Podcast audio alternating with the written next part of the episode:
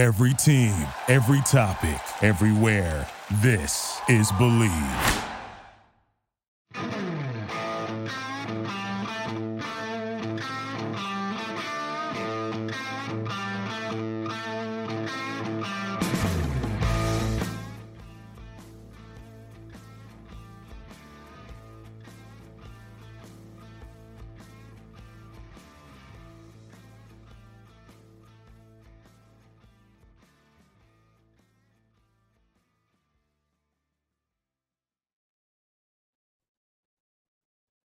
Welcome in, everybody. Ethan here. Mike here. And welcome to the Blue Note Podcast, your one stop shop for all things St. Louis Blues. It is episode number 29. Oh, it's the Darin Kimble episode. He didn't spend much time here in St. Louis, you know, only two seasons. He spent 72 games here wearing the Blue Note, but boy, he made his presence known. Two goals, six total points, 294 penalty minutes holy crap. I cannot even imagine in today's world having a player take 128 penalty minutes in 26 games and 166 and 44. Just unbelievable. Unbelievable. Totally different era. Like you just you need to go back and rewatch some of this stuff just to kind of see what a show this was you know, I've I've seen some highlights here from Darin Kimble. You know, never actually got the uh, the true benefit of sitting down and actually watching like some live games here of him. But holy cow, I yeah. So Darin Kimble here, episode number twenty nine. Darin Kimble episode. Yeah, I mean, he might have the shortest career of anybody that we've picked for an episode. I mean, 311 yes. games, seven seasons, four teams different era, you know, it's a different game. Mm-hmm. We're not going to yep. be seeing guys rack up the the 200 plus penalty minutes or mm-hmm. you know, mm-hmm. the fact that he had 128 and 26 games when he's traded to St. Louis is like insane. Right.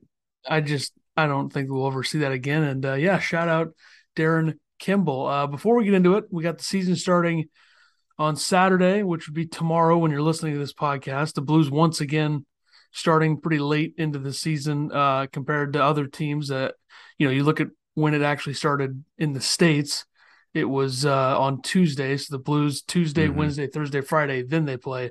Second year in a row i guess no, no point in looking too much into it. Uh, they started out really hot last season good. so not it's too worried good. about that. Uh, before we get into it thank you to the listeners out there who uh, support listen to the show.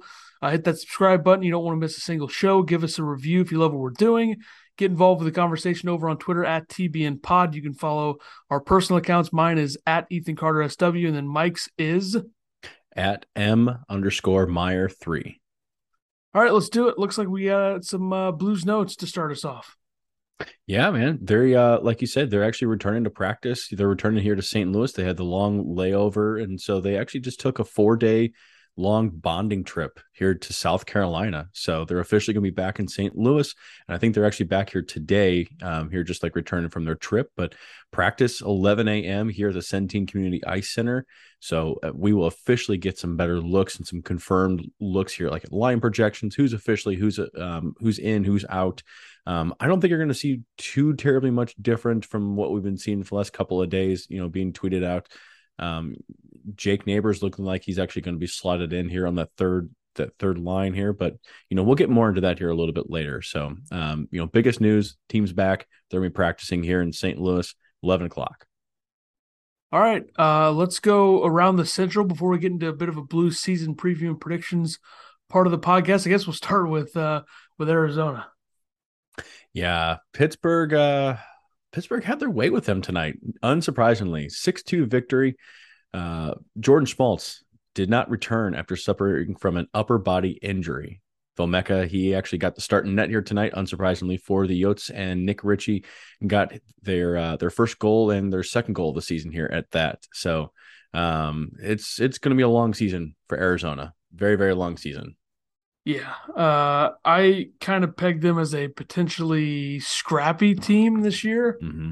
That's not holding up so far. Good thing it's only one game. There's 81 to go, but yeah, uh, yeah Pittsburgh was dominant from the start. Got a quick three nothing lead. Obviously, Crosby scoring the first, but it's gonna be a long year for Arizona. Uh, a long Yeah. one.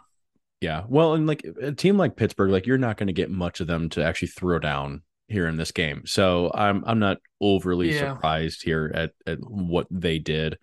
Um, you know, they out hit Pittsburgh here 35 to 30. So, but when you give up 53 shots, it's I, I can't say that I blame Vejmelka for for the loss in this game. Yeah. Chicago. I mean, you know, Chicago, yep, Chicago and Colorado, they squared off yesterday. Uh, it makes it easy for coverage here. We don't need to be able to do a separate Colorado section here just yet. Avs won this matchup here five to two. Georgiev stopped 15 to 17, while Mrazek stopped 30 of 35. Toews and Domi, they got on the board here for the Hawks. Johnson, Athanasiu, Kane, Kurashev here, like with the assists. On the other side here of things, Lehkonen and Nichushkin, they looked real good. Two goals each. Rantanen with four assists. MacKinnon, Makar each with two. Toews, that's Devon Toews.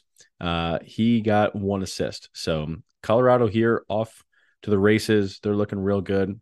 MacKinnon, he's already you know making a huge push here for that you know points scorer and points leader here in the NHL. yeah. I mean, the the difference between these two teams is pretty significant. Uh, Mhm. the Blackhawks really struggled to get any shots on net. They had, I think, maybe ten or eleven through two periods, somewhere around there. So Mhm. yeah, there's a big gap in talent on these two teams, and uh, it was on display. I mean, the Avalanche. I don't think they're the type of team that's going to look like they have a cup hangover. Uh, at least so far. The obviously Chicago is not a very good team, but you know, um, the Avs have just so much talent in like every way, and I don't even think their Mhm. goaltending is going to slow them down very much, despite the fact that their goaltending on paper doesn't really look good. No, I mean, and you look at it last year, they won the cup with their goaltenders. It was not due to their goaltending. So, I mean, you you look back, you know, I think at one point, you know, it was Antti Niemi, like whenever he won the cup, it was the same situation where they won the cup with Niemi, not because of Niemi. So I think the Colorado Avalanche are going to be a similar case here in this situation, but um yeah, they're they're going to be off the races here already this season. So and let's see. Then we also have Dallas and the Preds. So again, another Central Division matchup here to be able to start the season. Dallas and Nashville, quick live look here in. They're finishing up the second period here right now. Dallas is actually up two to nothing. Both goals by Mason Marchment. And surprisingly enough, two primary assists from Tyler Seguin. So he, if you go back and listen, Tyler Seguin was actually, I think, one of the potential surprising players that you could see come out of Nashville. Um, if you didn't get the chance to take a look here at our season uh, preview here, like around the Central, be able to go back. Tyler Seguin was actually pegged as one of the potential surprising players that could be able to come out of Dallas this season. So far, he's looking real good. So uh, I'll be interested to see if Nashville can be able to muster anything up here towards the end of the second and through the final 20 minutes here of play. But Well, as of right now, it's it's looking up three nothing. You're Yeah, actually doesn't doesn't look good for Nashville. I mean, this is a Nashville Prague hangover. They go to Prague, they they beat up on the Sharks, who look pretty bad. They beat them twice. So, Mhm. uh, yeah, this is just kind of Dallas catching Nashville at a good time. Um, right.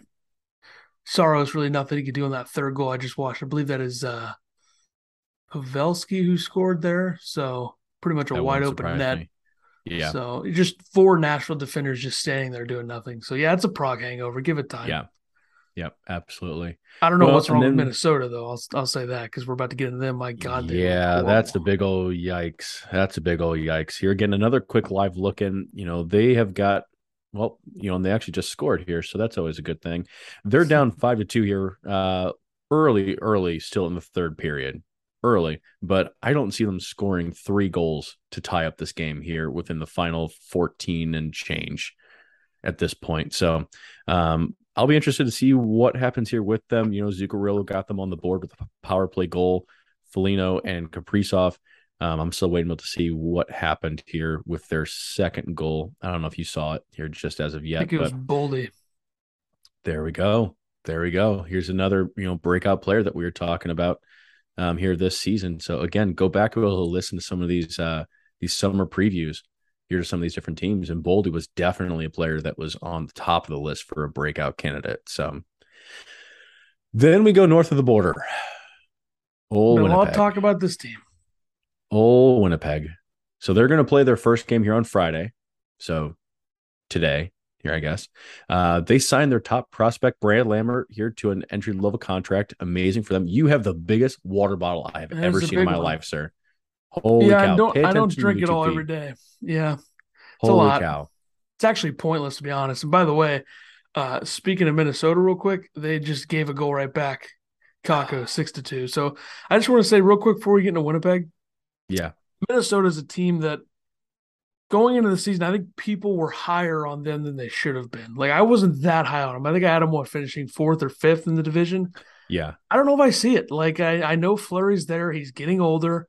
Uh, this team doesn't have the depth that they should. I think a lot of that is due to the buyouts still of Suter mm-hmm. and Parise. It's kind of hard to fill out a good roster doing that. But that being said, it's only the first game, and the Rangers look like dominant in the first couple games of the season because uh, they completely controlled the game against uh, Tampa on Tuesday. But either way, for mm-hmm. Minnesota, yeah, I'm not as high on them as a lot of people are. But uh, I mean, back to Winnipeg, yeah. So Winnipeg's well, a team that's had a lot said about them.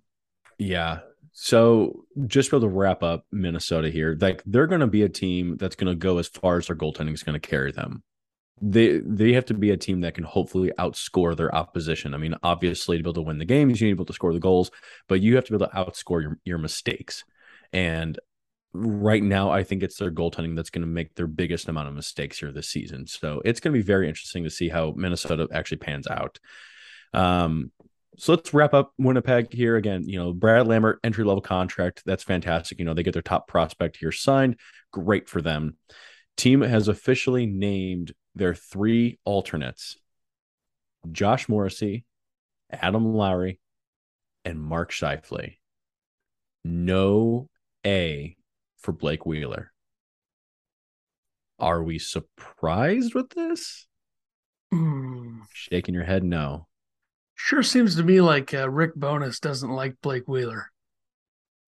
I think and he's I tired of him. Yeah. I don't know if Cheveldayoff likes him either. I feel like if they could have yeah. traded him, they would have by now. Yeah.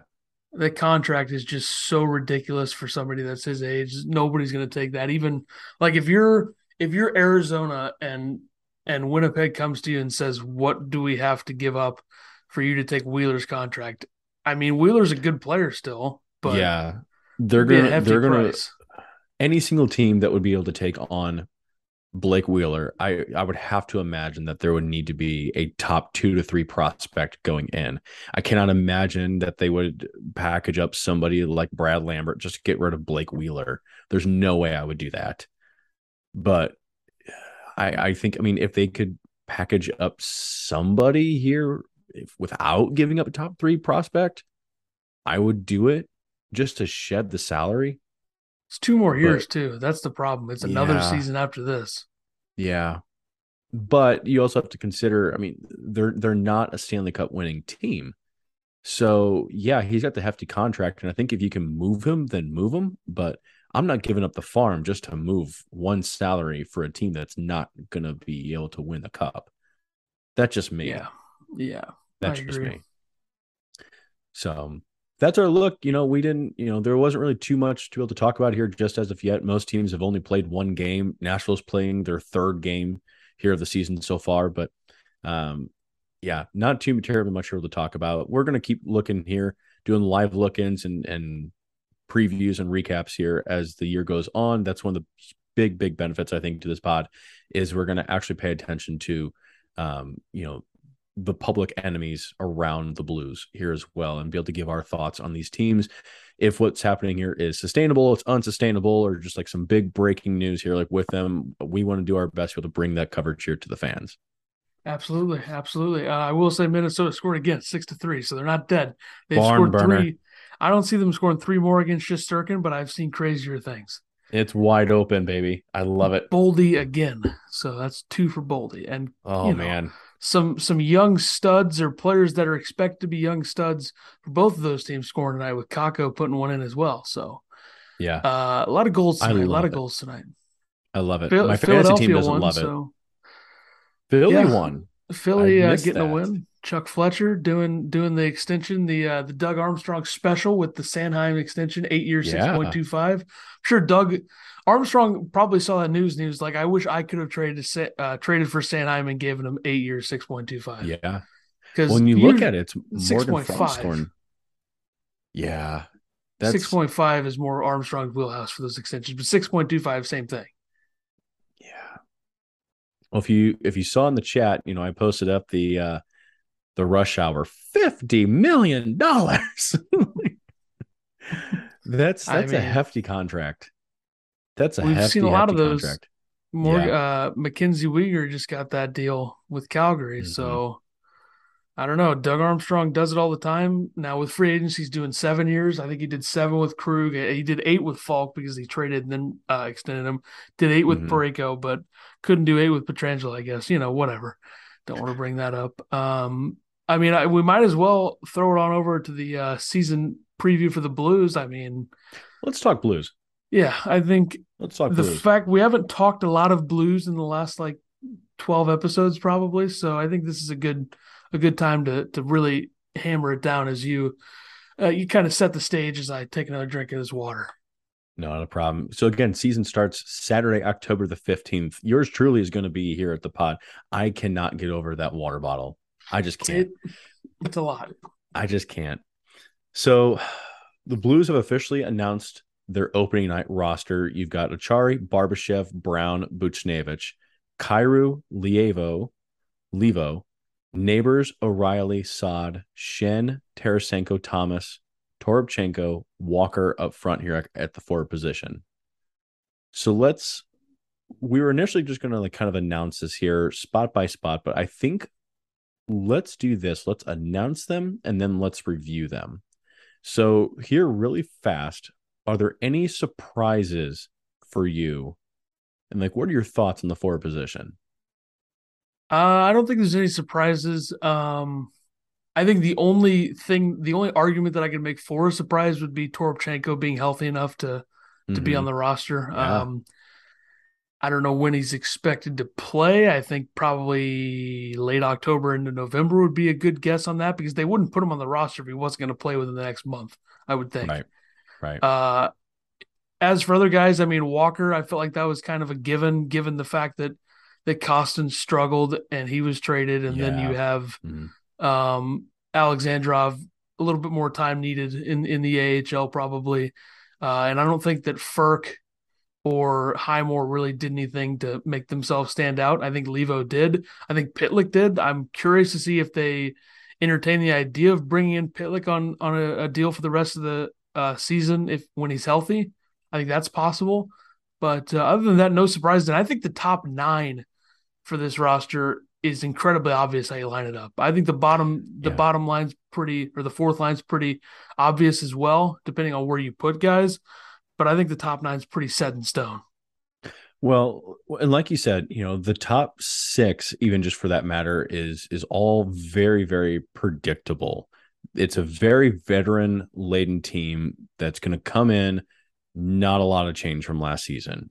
Not a lot of change, and and there really shouldn't be. If there's going to be big changes, it's going to be going into next year, where you've got Ryan O'Reilly, you've got um, Vladimir Tarasenko here. Like they're two big ones that are just coming up here on their contracts. So we'll have to be able to see, you know, what happens here with them. The bottom six, they've got some players that are going to be potentially interchangeable. You know, Nathan Walker did do a good job here over preseason, but boy, Frk, when he was in, he was making a name for himself. So I would not be surprised if somebody starts to struggle a little bit if Frk gets a call. Alexandrov here for that matter too, but it's it's going to be really interesting because this bottom six especially the fourth line is very fluid, very interchangeable. And I would not be surprised if by the time that we even reach Christmas that it's different. So I I'm not again just kind of you know wrap up here to the original question is that I'm not overly surprised here by anything. I am very pleasantly surprised this preseason by the play of Jake Neighbors and Josh Leivo. And I'm really, really hoping for a step forward here from some of these other players. I'm hoping for a little bit more from Brandon Saad this season. I don't know what that necessarily looks like, but eh, just as long as he's at least kind of a steady Eddie type of a player, I think you know he's going to do well. Somebody here on Twitter, I posted up, you know, what are you looking forward to most this season? And they said, you know, the next level from Jordan Kyrou. I don't know what that looks like either. You know, he was over a point per game player, just over a point per game player here. He scored nearly 30 goals at 23 years old. 30 I mean, 60? Uh, yeah. 90 points. Yeah. I mean, and that's, you know, are you starting then to expect and get into like a, a Kyle Connor stage? I mean, I don't know if Kyrou is that big of a goal scorer, but we'll see. I think he can be like I can't even think of a, a, good comp because you look at some of the players that are, you know, maybe a little smaller than him that are right-handed shots that mm-hmm. have the explosiveness and they look different on the ice. I would say Barzal and uh and Marner, but I don't. I think he's a better goal scorer than those guys. So, but he's not a better passer than those guys. So I don't know. Right. I feel like I think 100 points isn't isn't an impossibility for him. I don't think it happens this season, but I think the next level has got to be 85 to 90 points, and it's got to mm-hmm. obviously be 30 goals. And uh, he's going to have the opportunity to do that. You got to think the second line or the 1B line or whatever you want to call it is going to be Saad O'Reilly Kyrou. I think that's obvious yeah. how they're going to start the season. If Kyrou's so, not already like on the top line, he'll get more minutes. I mean, Perron Perron departing opens things up a little bit more for Kyrou mm-hmm. as well, I think. Yep, absolutely. All right, so let's break it out here to the defense. Robert Bortuzzo, Justin Faulk, Torey Krug, Nick Leddy, Niko Mikkola, Colton Parayko, Scott Perunovich, Calle Rosen, and Marco Scandella here on defense. Of course, you've got Scandella and Perunovich. They're both on IR. Any surprises at all to you on the defense? Mm. Uh, no. I mean, just the injuries are the one thing that I'm kind of thinking about the most um, with Perunovich being done until probably what April, March, maybe.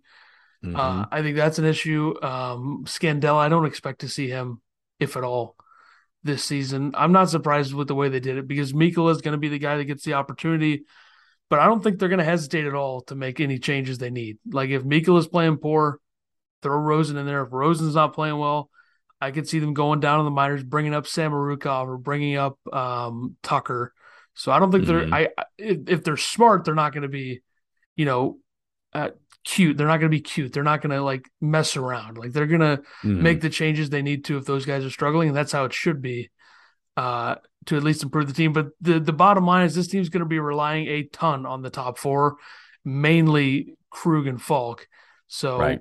I'm a little bit worried about what we could see from Leddy and Parayko, uh, just because the first year of Scandella Parayko was pretty good, at least before the bubble, and then the second year was disastrous. So I don't know if that's going to be the case with those two. I don't think it will be that drastic, but it's definitely a concern. I think if you've at least got Parayko and Leddy being your prototype, like going back to the time that Parayko and Leddy were the the defensive shutdown type pairing defenseman. I think that is going to be beneficial here. Let Krug and Faulk take care of the offense. Start Leddy and Parayko like in the defensive zones. Let them be able to just just clear it out, transition the puck, do what you need to be able to do. Don't ask them to be able to to put up a ton of offense, and I don't think you should be able to ask them to to do that. Again, that's what you've got Faulk and Krug there for as long as you just ask them just to play simple, careful defensive style of hockey, I I think you're going to get a good season here out of them. So you're not I don't think you're going to see the huge like wow factor at all from them like on the score sheet. Again, that's Falcon Krug. I'm not really surprised by a whole heck of a lot. I'm slightly I guess, slightly surprised here that it was Rosen that made the call over Kessel, Lyle, Tucker. All three, all four here, really like they all looked really good here throughout the preseason. But I think Rosen, I think they went with him because he has the most experience here so far. and he's the guy who they know confidently what they're getting by throwing him into the lineup. So I don't know. I'll be interested to see how Rosen progresses here along too. But they've got a number of guys who they could be able to call up just if in the event that somebody starts struggling, or of course Yeah. in more injuries. Yeah. So Binnington and Greiss, I don't think there's any surprise out of there. Starting goaltenders. Any thoughts? Greiss looked good over preseason. He had that one game. They're going to need a lot from Binnington, Mm-hmm. and they're going to need Greiss to to be league average, probably. Um, hmm I would say that would be good. Uh, Binnington's looked pretty good in the preseason overall. Um, Oh yeah, yeah. He he's looked looked confident. Oh he's yeah. looked similar to what he did in the playoffs last year. Uh, so I think those are good signs. It is the preseason though; you got to take it with a bit of a grain of salt. Um, but I mean, there's no crutch to to fall onto if you're Binnington. There's really nothing behind you that the Blues are going to be overly confident because I don't think Greiss is going to play the way Husso did last year. Mhm. And then if there's an injury, it looks like you're going to just have to put Hofer in there and hope for the best if he has to play. I mean, Hofer, I think he'll eventually be good, but he's still not ready to play like No. a, a steady role. And I think that's obvious. Mhm. And, you know, he's only, what, 22, 23. So I think you just give it a little Right. more time with him. I think the plan's always been for him to step in next year if things go well enough in the American uh, Hockey League this year. So, yeah, I just uh, the expectations for the goaltending are high because they need them to play well to have success. And uh, I think we've seen it a lot around the league where there's a certain level of a team that doesn't need a good goaltender or a great goaltender. I think Colorado is that team.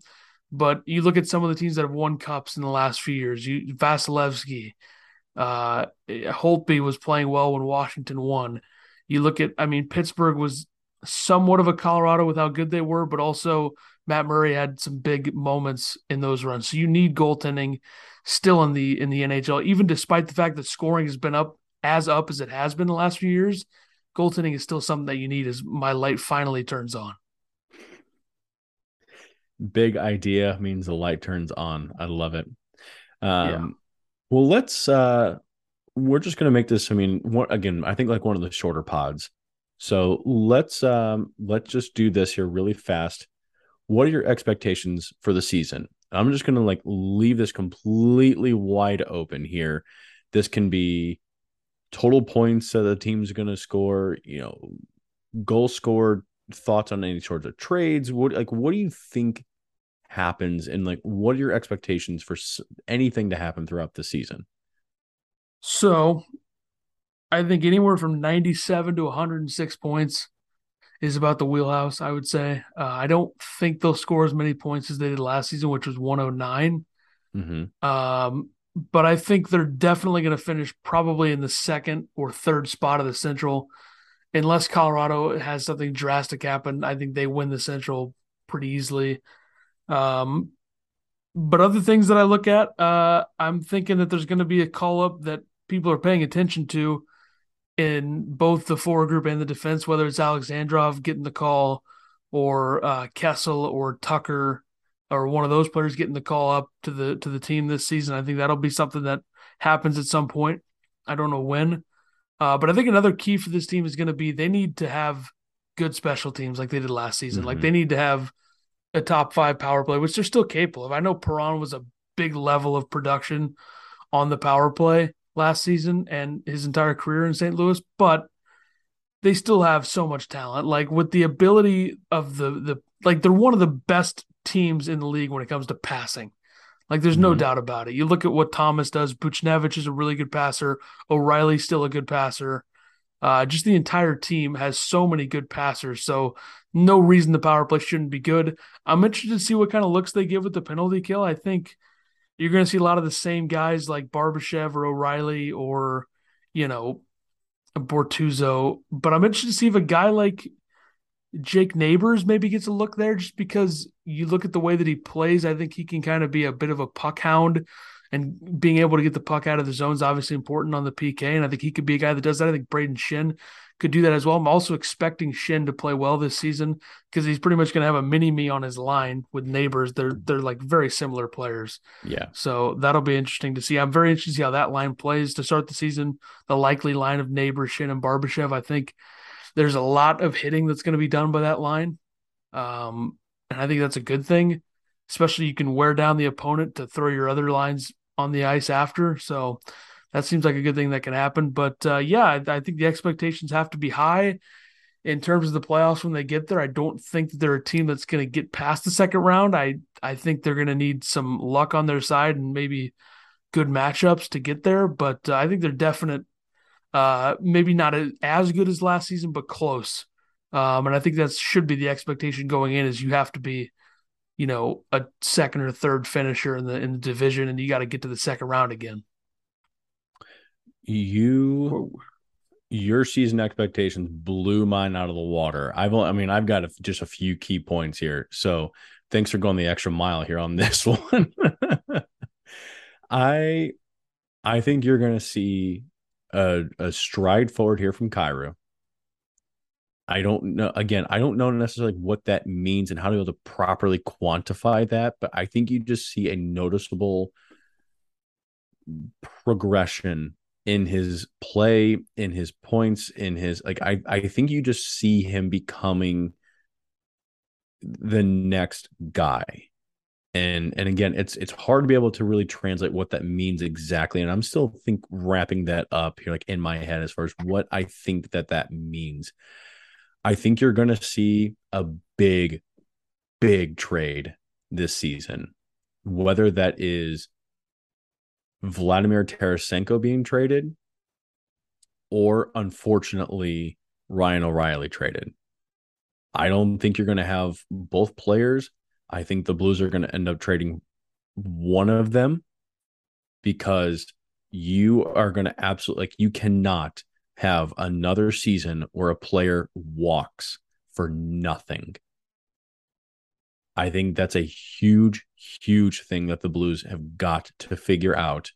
And if Doug Armstrong realizes that one of these two cannot be re signed, he has got to recoup some assets. The prospect pool is not deep at all.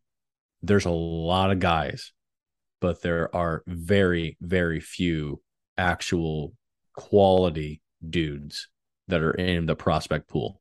And trading away a player, I'll just use Tarasenko because he's the player who I think most people are expecting is going to be traded. A trade for a player like Tarasenko should be able to net you a team's at least top five prospect.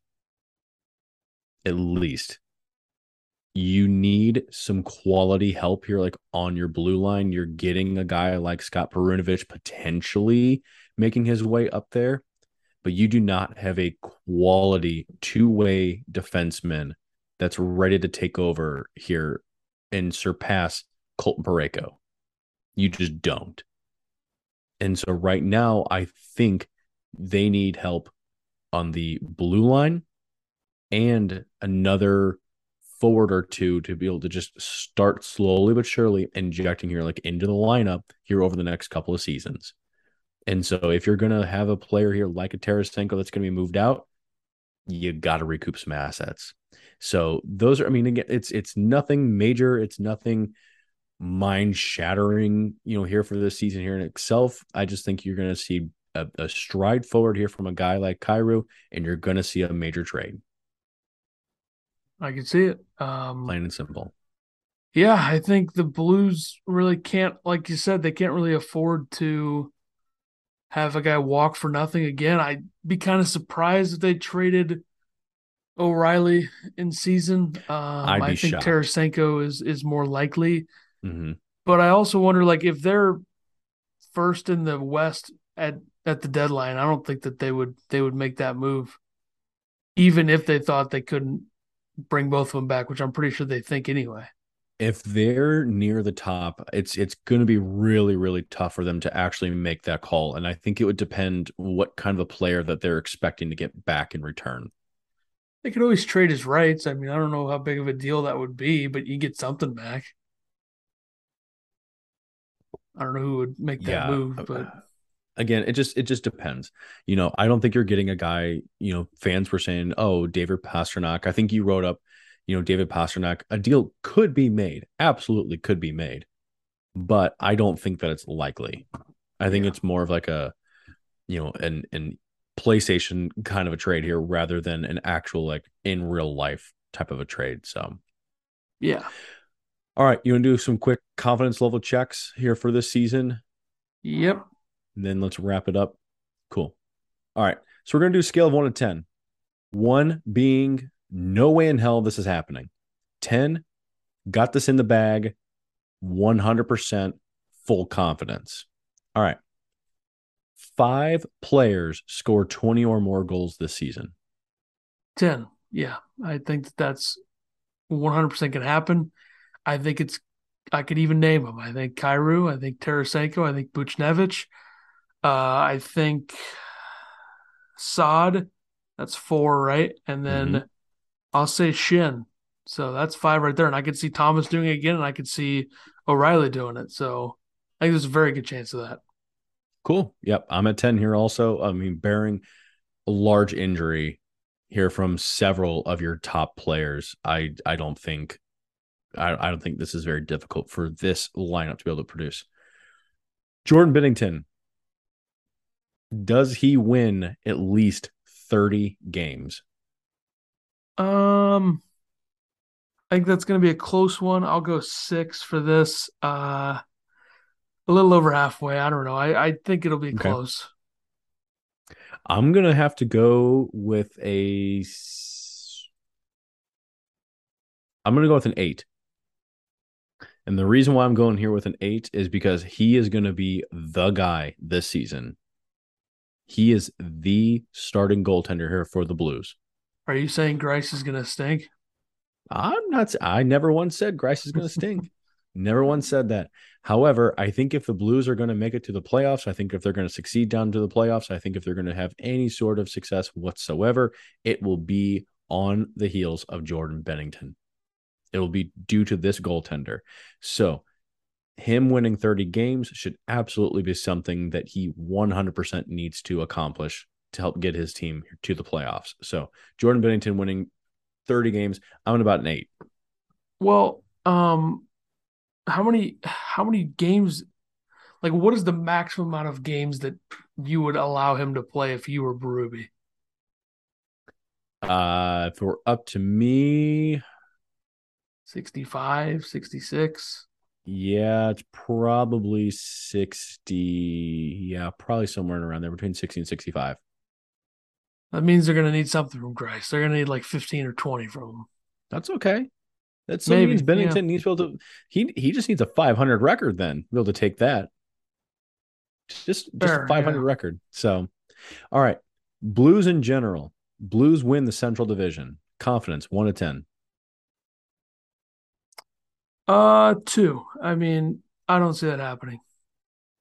Yeah, I don't really see it happening here much of either. So I'm gonna have to go with uh I'll go with the yeah, two.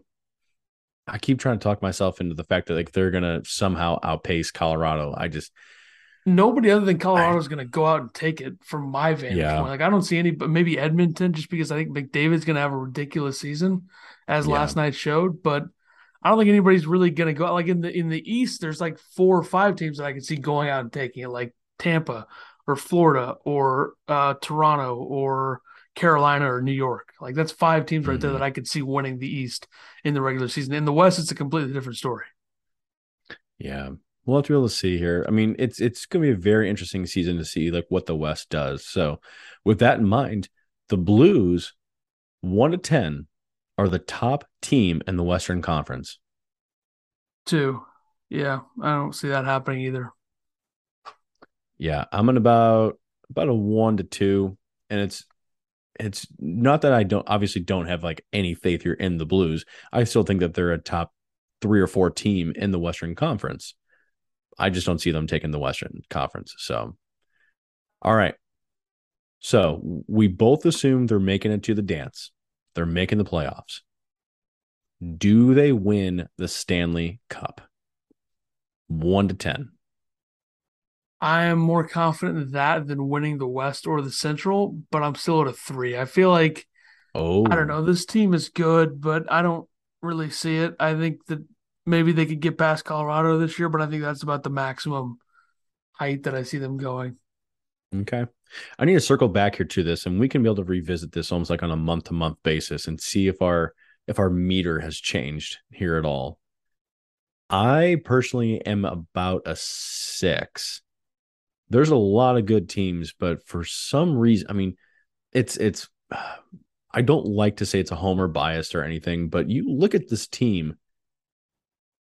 I don't know. There's something about them that says, mm, okay, I'm interested. You you got me interested. I I could make a case for them winning. On paper, I could make a case. I, I- heard the other day, and I Yeah. forget, and it's bugging me for the life of me. I've been trying to rack my mind here of this, you know, for, throughout this podcast because I knew this question was coming up. But there was a some guy that I was listening to here on the Athletics pod, and he was saying that his Stanley Cup projection was the Blues coming out of the West against the Rangers out of the East, and the Blues taking it. Boy, that. would be one hell of a of a Stanley Cup final. I think that would be a very interesting Stanley Cup final. I'd be interested to see if the Rangers would throw in Ryan Reaves Yeah, I think they would. Blais. you'd have Pavel Buchnevich revenge series, Mhm. obviously. Um, Sammy Blais. Yep. Yep. Yeah. Uh, I will say this. I think the Blues are probably, even now, even with the way they've changed their team, we've kind of seen the last couple of years, you don't have to be that, you don't have to be, a, you have to be able to do it, but you don't have to be a real heavy team to win in the playoffs anymore. No, no. you, I mean, you would need to be able to like be heavy when you, when you need to, like Colorado and Tampa had that capability. But I do think the Blues are almost more built to win in the playoffs in the regular season, even still. right. Uh, but the only argument against that is that the regular season there's a lot of scoring. This Blues team has the capability to score a lot. That's why they can win in the regular season as well. But I do think they're more balanced as a team in terms of they can do both in terms of winning in the regular season and the playoffs than they have been in a long time. Mhm. Uh, and I think a lot of that is due to the fact that they've kind of changed the way that they play, more of a Mhm. transition game, more goal scoring. Uh, I think you kind of have to adjust like that when you have players like Kyrou and Thomas on the team. Um, so yeah, I don't know. I think that So I what, don't think what you're win the cup. saying, what you're saying is, is that I'm also talking you up a little bit more from your two, yeah, maybe go up a couple. Yeah, maybe maybe in around four. yeah, sure. I mean, I'm just I'm Maybe. just worried about matchups. I think matchups are the big No issue no, here. I think they could beat. I think they could beat almost anybody in the in the West in the playoffs. Ah, Colorado's a tough one, but like Calgary would be a tough series. I think Edmonton, even though they've had a Tough lot of playoff sure. issues, that would be a tough one. I think if Vegas is actually playing to the capability that they have, I think that would be a bit tough. Uh, I don't mean to dismiss all these teams in the Central, but I guess you know Nashville will probably present a challenge. Mhm. I think Minnesota is about as fraudulent as fraudulent gets when it comes to teams that people think are good. Uh, that's just me. I don't. I prefer teams that don't lay over in the playoffs when they shouldn't. That's just my preference. But uh, yeah, I, I think it's safe to say the Blues won't be Arizona or Chicago this year. They'll be better than them. So I'll go ten on I- that. There you go. Yeah, 10, 10 definitely on that one. So, all right, last one here. You said and kind of uh, you know, said your your point here about this, but Blues rank near the top. So I will say top 5 because all I said here in the notes was near the top. Top 5 in both power play and penalty kill.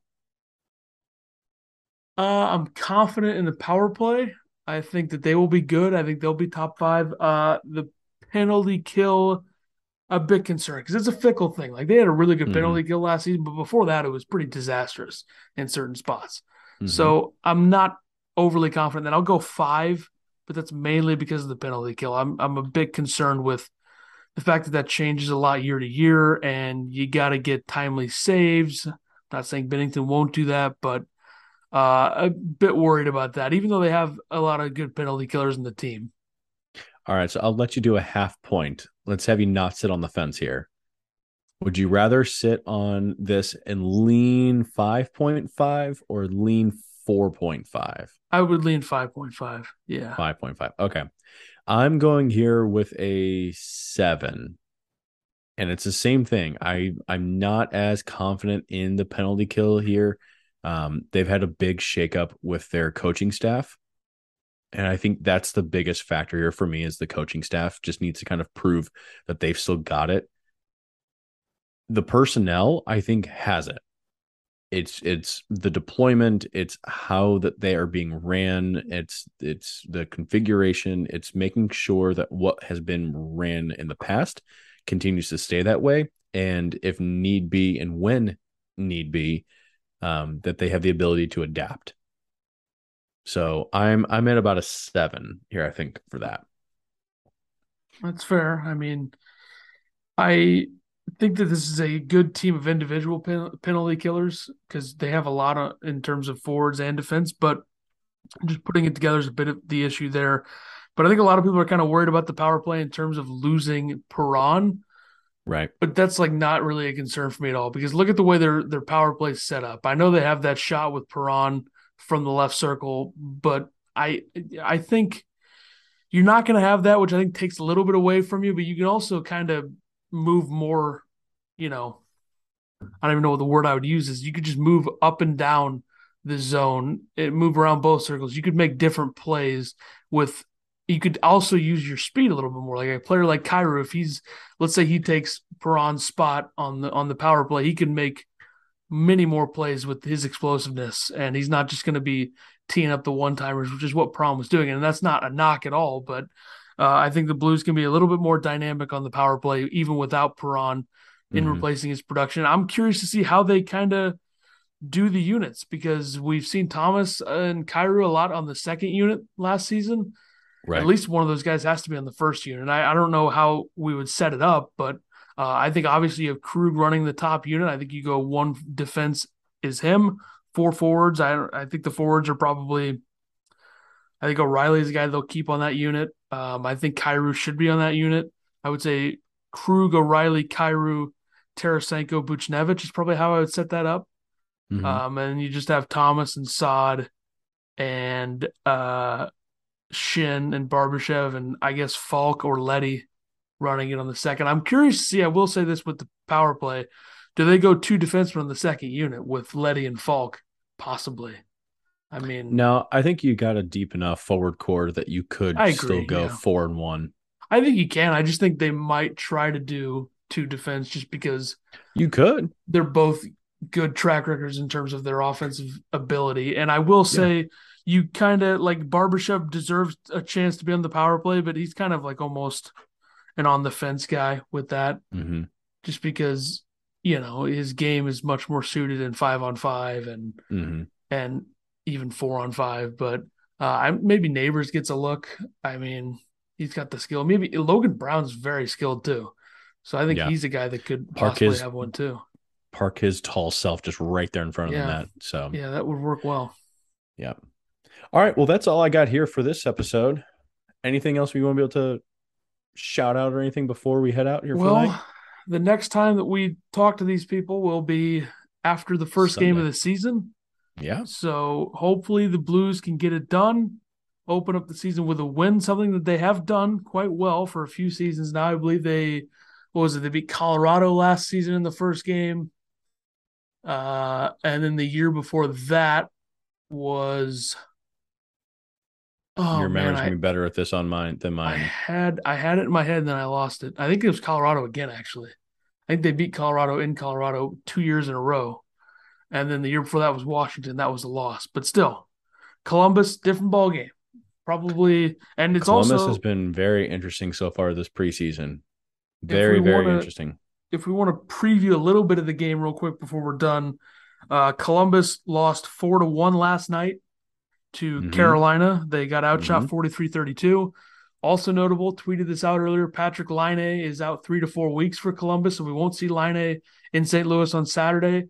Very notable because that is a guy that has 16 goals in 17 games against the Blues. So, including what was it, four, five, five, four or five? five? just yeah, He hit, he hurt him in the playoffs too in that series Mhm. in 19. So Laine is a Blues killer, and he will not be in the lineup. They will have uh, obviously Johnny Gaudreau. Also notable for Columbus is the fact they're playing Tampa on Friday, so it's a back to back for them. No reason the Blues shouldn't come out and step all over them. Well, and I'm interested to see because you had Elvis Merz, Elvis Merzlikins out day to day. I think he was sick for that game that they lost four to one. So if they play back to back, do the do they start Elvis that game or do they start him against Tampa and give him one extra day worth of rest? That's an interesting, uh, interesting thing. I don't know. I'll I'll be very very curious to see how El, how Elvis plays if Elvis is actually in the building if Hmm. uh, what happens with him. So we'll be able to see. But yeah, we'll be able to break down that full game. Um, I'll be there cheering them on here like from the press box and um, you know, we'll just be able to to go from there. Yeah, um, I mean, if they don't start Merzlikins, it's going to probably be Tarasov or Tarasov or Tarasov or however however you pronounce that. I know that the Samsonov was Samsonov, and now it's Samsonov. Is it Tarasov? I don't know. Uh, but yeah, he he uh, he had a rough go, somewhat of a rough go, I guess. I mean, 39 saves and 43 shots is not that bad, but also No. born the same year that I was, so he's young.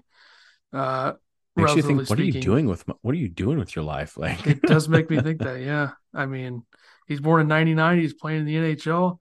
I was born in 99 and I'm doing various podcasting stuff. So it's the same thing pretty much. Uh, Oh, yeah. same yeah, thing. absolutely. I'm making the exact same amount of money too. Uh, Laine did score the only goal for them, so they don't have any goal scorers playing in this game on Friday against Tampa. So it's a you know, it's not like they're going night game on Friday into a day game on Saturday. So there's plenty of time between. It's still a back to back, but yeah, the Blues are set up very well to win uh their first game. And also there's no games in the entire league on Sunday, so that's kind of interesting. The Blues At aren't back until yeah, none. And then the Blues aren't back until Wednesday. So Who scheduled that? Well, I think they pretty much. Uh, I'm. I was going to use a phrase, but I might as well just stay away from that. They're pretty much having everybody play on Saturday, so I don't know. Maybe what clearing the sense clearing in the deck. the world I missed that. What sense in the world NHL? Come It's on. the NHL. You know they like to mess things up. You could do 3 games on a Sunday. Just 3. I don't care. Do 2. You've done that before. you had 2 games your opening night. I mean, the Blues don't play until Wednesday after Saturday, so they could have easily played Sunday as well. First national game of the year against Seattle. That'll be a beatdown. So that'll be fun. Fun to watch. So uh, yeah, All I right, guess you've we'll have, you've uh, upset me. There's no games on Sunday. We have to wait until Wednesday. You've upset me here now. All right, we just need to end the, the pod here on we, that. we gotta we gotta let it go there. I mean, so yeah, we'll we'll be back uh, for number thirty. That'll be on Sunday, uploaded Monday, I suppose. We'll talk about the Columbus game, then we'll get you set for the rest of the week and other notable uh, notable items, I guess I should say. So uh, yeah, that is uh, that is it for us. Episode twenty nine of the Blue Note podcast, Bleav Network. Uh, follow our Twitter at TBN Pod. You can follow me on Twitter at Ethan Carter SW. You can follow Mike on Twitter at At M underscore Meyer three. and we'll see you next time for episode number 30. Thank you for listening to Bleav. You can show support to your host by subscribing to the show and giving us a five star rating on your preferred platform. Check us out at Bleav.com and search for B L E A V on YouTube.